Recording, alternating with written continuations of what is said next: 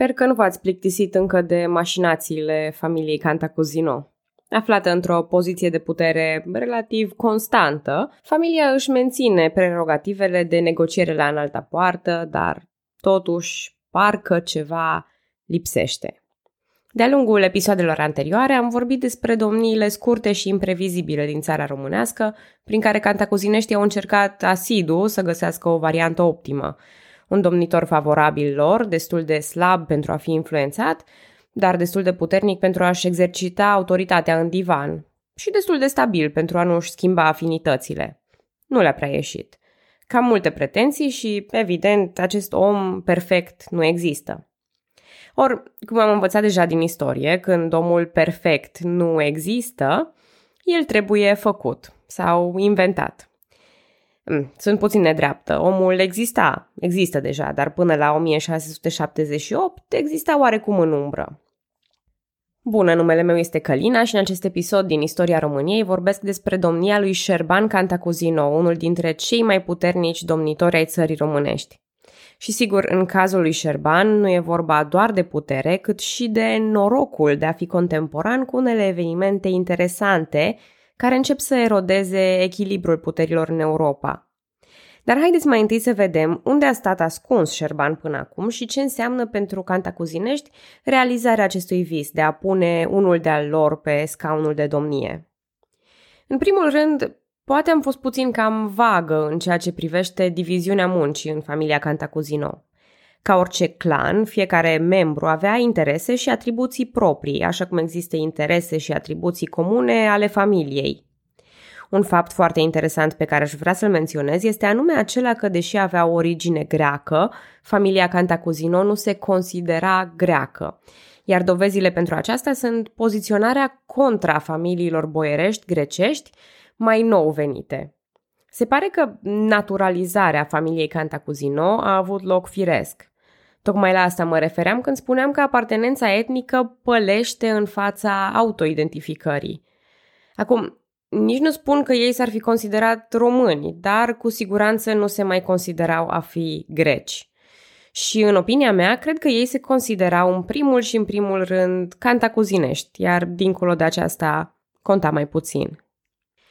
Ultimul Cantacuzino pe care l-am numit a fost Constantin Cantacuzino Postelnicul și poate mai țineți minte că el a fost căsătorit cu Elina, fica voievodului Radu Șerban, ceea ce le-a asigurat tuturor copiilor descendența din familia Basarab și implicit statutul de os domnesc, deci posibil urmaș la domnie.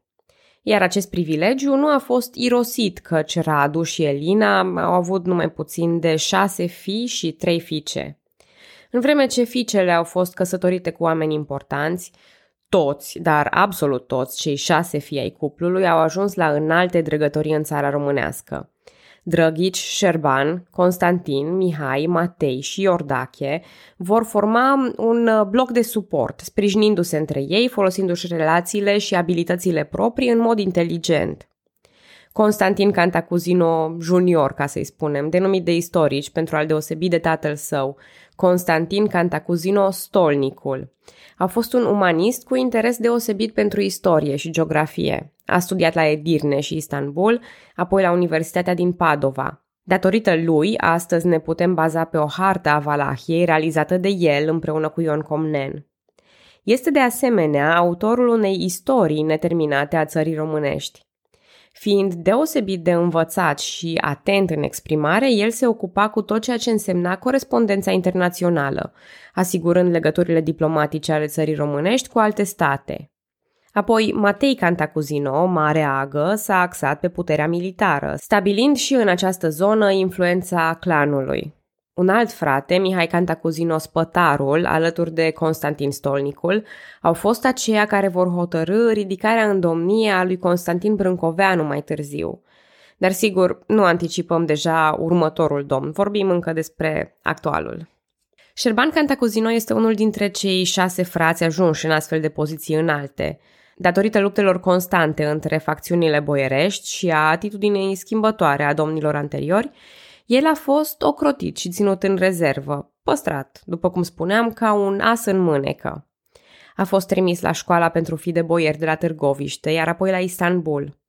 La întoarcere ocupă dregătorii, dar e curând nevoit să plece în străinătate pentru a se proteja de represaliile asupra cantacuzineștilor. Abia în 1678 va reuși, odată cu mazilirea lui Gheorghe Duca, să fie numit domnitor de către sultan. Domnia o ocupă efectiv abia în 1679. Și o, da, Șerban e tot ceea ce și-au dorit cantacozineștii. Măsurile sale întăresc sistemul fiscal și autoritatea domnească. În scopul echilibrării boierimii, el începe represalii crunte asupra rivalilor din familia Băleanu.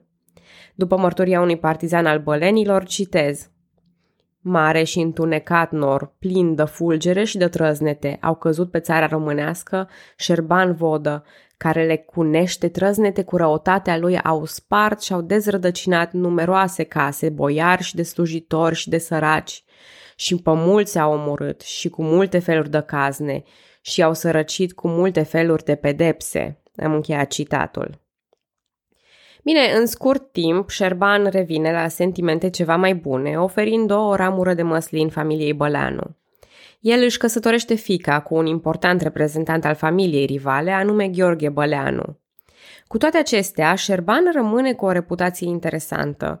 Pe jumătate zbir al boierilor, sever și înspăimântător, pe de altă parte jovial și artistic.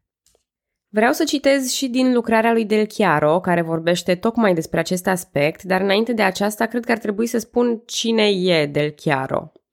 Ei bine, o mare parte din materialul despre Șerban Cantacuzino și succesorul lui Constantin Brâncoveanu provine dintr-o lucrare numită Revoluțiile Valahiei, al cărei autor este Andrea Maria del Chiaro, secretarul lui Brâncoveanu și tutorele copiilor lui Șerban Cantacuzino. Așadar, Del Chiaro este un apropiat al familiei și o sursă destul de încredere, poate chiar prea benevolă datorită relației apropiate. Și totuși, el spune următoarele. Citez. Aș avea multe de relatat despre asprimea cu care Șerban Vodă guverna țara. Înainte de a cere audiență și a intra la domn, boierii obișnuiau a da bacșiș pajului de la ușă pentru a afla dacă Vodă e bine dispus și atunci, înainte de a intra, își făceau cruce ca să poată trece prin spaima din care unii ieșau chiar bolnavi. Să recunoaștem însă și partea bună a lui Șerban Vodă, care nu condamna la moarte, fără judecata divanului și fără consimțământul boierilor. Era un om vesel și civilizat și iubitor de străini, pentru care era foarte generos. Întreținea și încuraja talentele și artele frumoase, ajuta pe dascălii de limba greacă, în care fiii de boieri învățau gramatica, retorica și filozofia – Introduse la curte un sistem de viață mai civilizat. A fost primul care întrebuința tacâmuri de argint la masă. În general, faptele sale erau călăuzite de idei generoase. Am încheiat citatul. Poate cel mai interesant și savuros eveniment din timpul domniei lui Sherman Cantacuzino a fost participarea la asediul Vienei. De ce spun că e savuros? Pentru că exemplifică perfect expresia dragoste cu deasila nu se poate. Țineți minte că discutam despre conflictul dintre Habsburg și otomani, care avea perioade mai reci și perioade fierbinți. Asta mă refer în accepțiunea de război rece, ca fiind un conflict mocnit, fără întâlniri armate sau cu bătălii sporadice disparate. Un război rece este așa, un război care se încălzește este acela în care într-adevăr există conflicte armate. Ei bine, tocmai în timpul lui Șerban, conflictul cunoaște o încălzire, iar otomanii declară război Imperiului Habsburgic. Obligați de relația de vasalitate, domnitorii țărilor române participă și ei la conflict de partea otomanilor. Dar lucrurile nu sunt chiar atât de simple, pentru că turcii, pe bună dreptate, nu au încredere în oștile române, care, evident, simpatizează cu creștinii. Aici e un joc psihologic destul de greu, în care nimeni nu are încredere în nimeni și toată lumea încearcă toate subterfugiile posibile și inițial oștile române nici măcar nu primesc sarcini militare. Ei primesc sarcini de infrastructură unde nu pot sabota prea tare eforturile otomane. Anume, ei trebuiau să construiască două poduri peste Dunăre, unul în amonte și unul în aval față de Viena. De altfel, nici măcar destinația Viena nu era cunoscută din start pentru români care au aflat abia în Ungaria unde se duc de fapt. Șerban Cantacuzino profită de pasivitatea omologului său moldovean, Gheorghe Duca, și ia câteva decizii riscante. El propune ca spionii lui să se infiltreze în spatele liniilor inamice, însă aceștia sunt de fapt agenți dubli instruiți să le ofere informații vienezilor despre mișcările militare otomane. Nicio informație nu e trivială, unde sunt, ce fac otomanii, ce le lipsește, unde sunt vulnerabili, când vor ataca.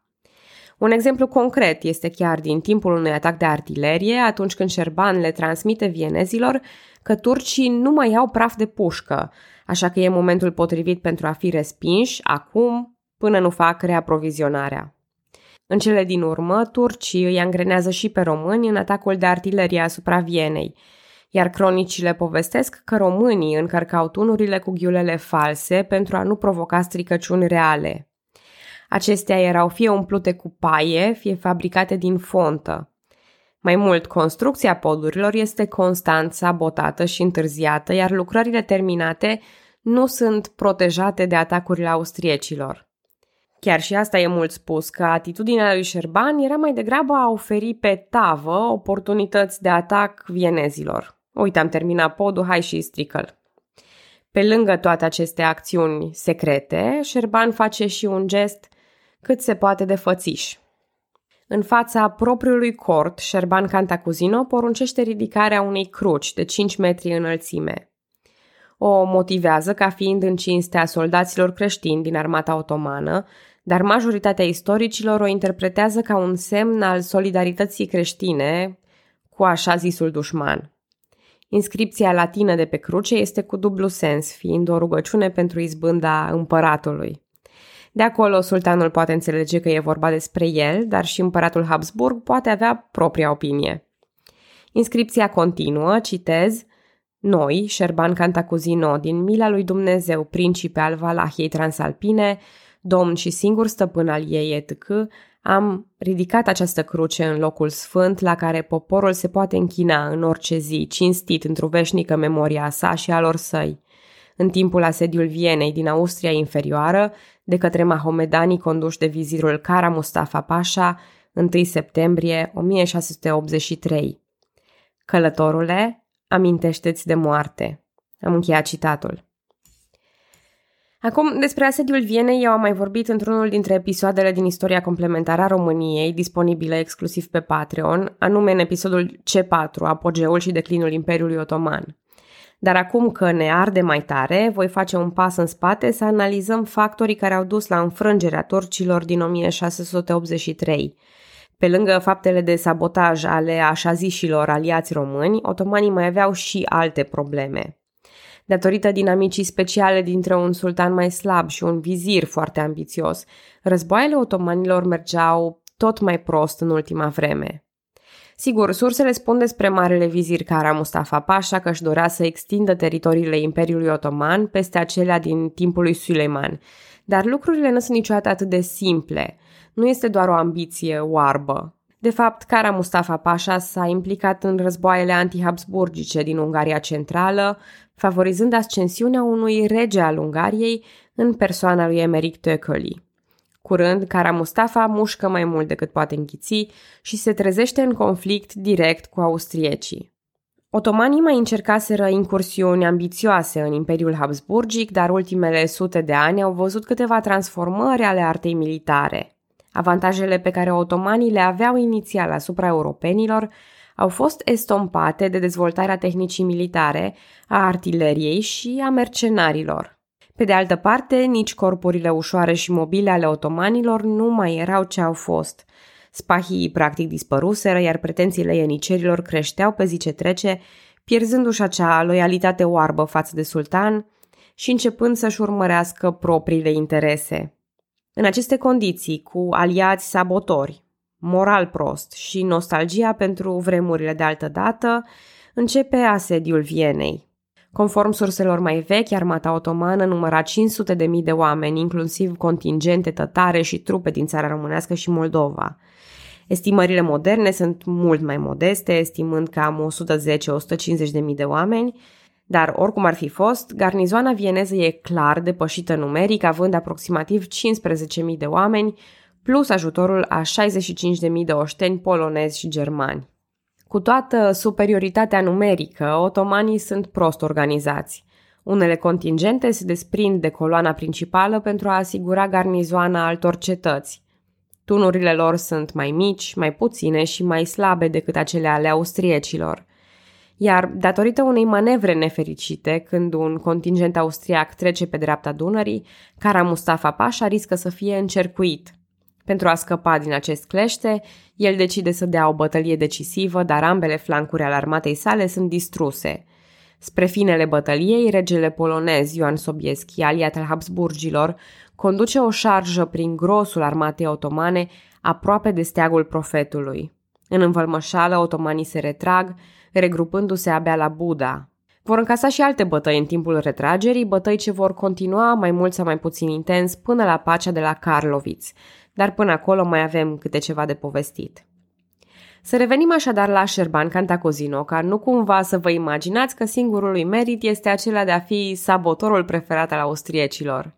Asemenea lui Matei Basarab a fost un mare promotor al limbii române, înființând tiparnițe și poruncind publicarea primei Biblii în limba română. Cunoscută sub numele de Biblia lui Șerban Cantacuzino sau Biblia de la București.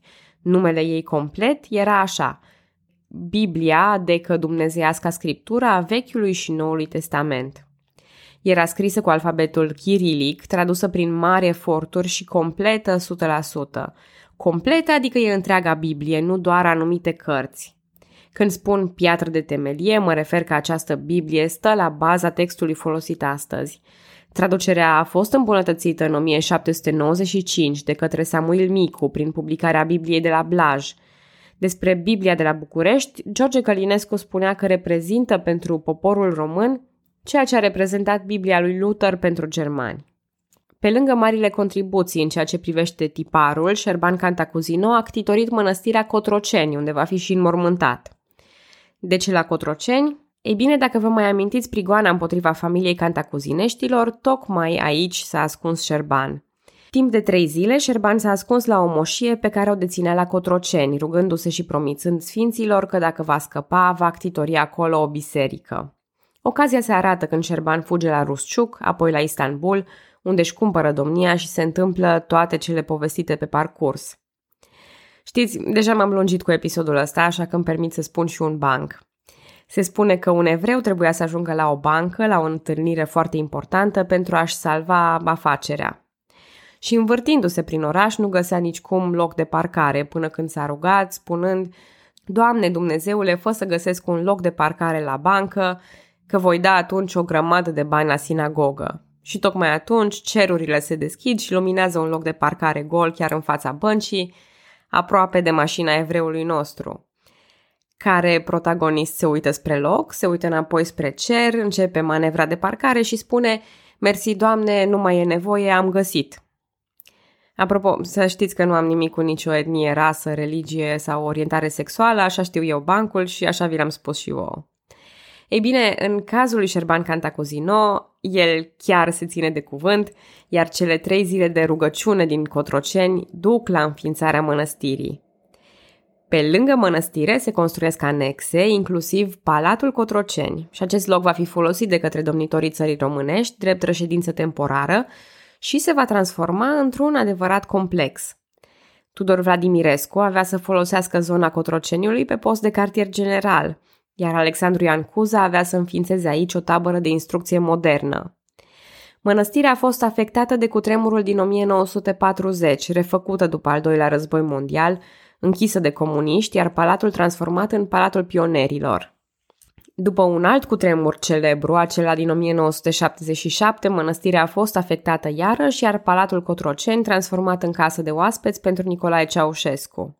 În 1984, același Nicolae Ceaușescu a decis dărâmarea definitivă a mănăstirii, dar arhitectul însărcinat cu aceasta a deturnat fonduri pentru a scoate piatra, profilele, coloanele și frescele pe care le-a depozitat la mănăstirea Cernica. Fundația era cât pe ce să fie distrusă când Elena Ceaușescu și-a dorit să pare a unui bazin de înnot. Dar arhitectul Camil Roguschi a fost iarăși îngerul salvator al edificiului. A mințit-o pe Elena Ceaușescu că un bazin ar pune la risc subsolul palatului, că s-ar inunda. Rezidită parțial în vremea mandatului lui Ion Iliescu și finisată în timpul lui Traian Băsescu, frescele originale salvate de Roguschi au fost reîncastrate în naos și completate. A fost readusă catapeteasma originală din lemn aurit și un clopot de peste o tonă a fost turnat la episcopia Maramureșului. În 2009, construcția restaurată a fost resfințită. Palatul, ceva mai ferit de spectrul demolărilor, este astăzi, după cum știți cu siguranță, sediul președinției române.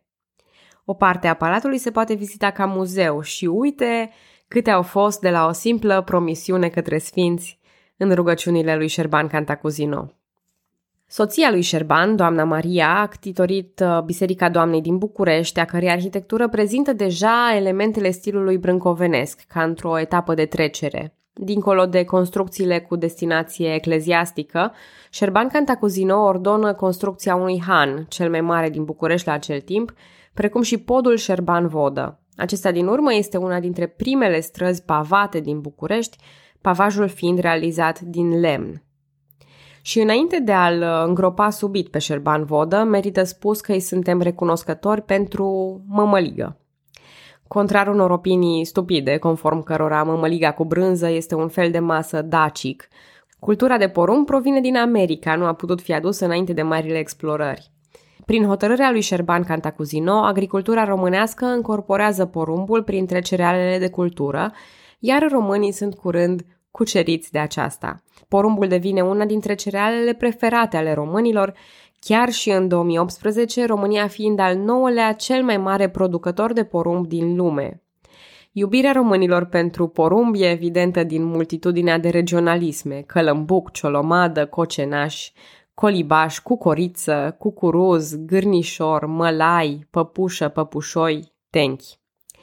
Bunicul meu, militar de carieră, m-a alintat după un regionalism moltenesc, păpușoiul bunicu. Așa că data viitoare când savurați combinația de mămăligă cu brânză și smântână, un porumb fiert în condiții dubioase de pe litoral, floricelele de la film sau dacă veți crânțănii fulgea ieftin în pachet transparent, amintiți-vă de ce nu de Șerban Cantacuzino. Om de încredere al propriei familii, sabotor al otomanilor, ctitor, patron al tiparelor, edil distins și autor moral al mămăligii, Șerban Cantacuzino a fost un personaj puternic. Din păcate, viața lui a fost curmată brusc în octombrie 1688. Gurile rele spun că a fost otrăvit de către frații săi, Mihai și Constantin, cu ajutorul nepotului și urmașului său la tron, Constantin Brâncoveanu. În etate de 48 de ani, moartea lui Șerban e într-adevăr suspectă, dar nimic nu poate fi dovedit. Cert este că a fost urmat la scaunul domnesc de către fiul surorii sale, Constantin Brâncoveanu, care va continua multe dintre proiectele începute de Șerban și va avea una dintre cele mai lungi domnii ale țării românești. Dar acesta este un subiect pentru... Era să spun data viitoare, dar data viitoare v-am spus că facem altceva. Vă mulțumesc că ascultați podcastul Istoria României și poftă bună la mămăligă!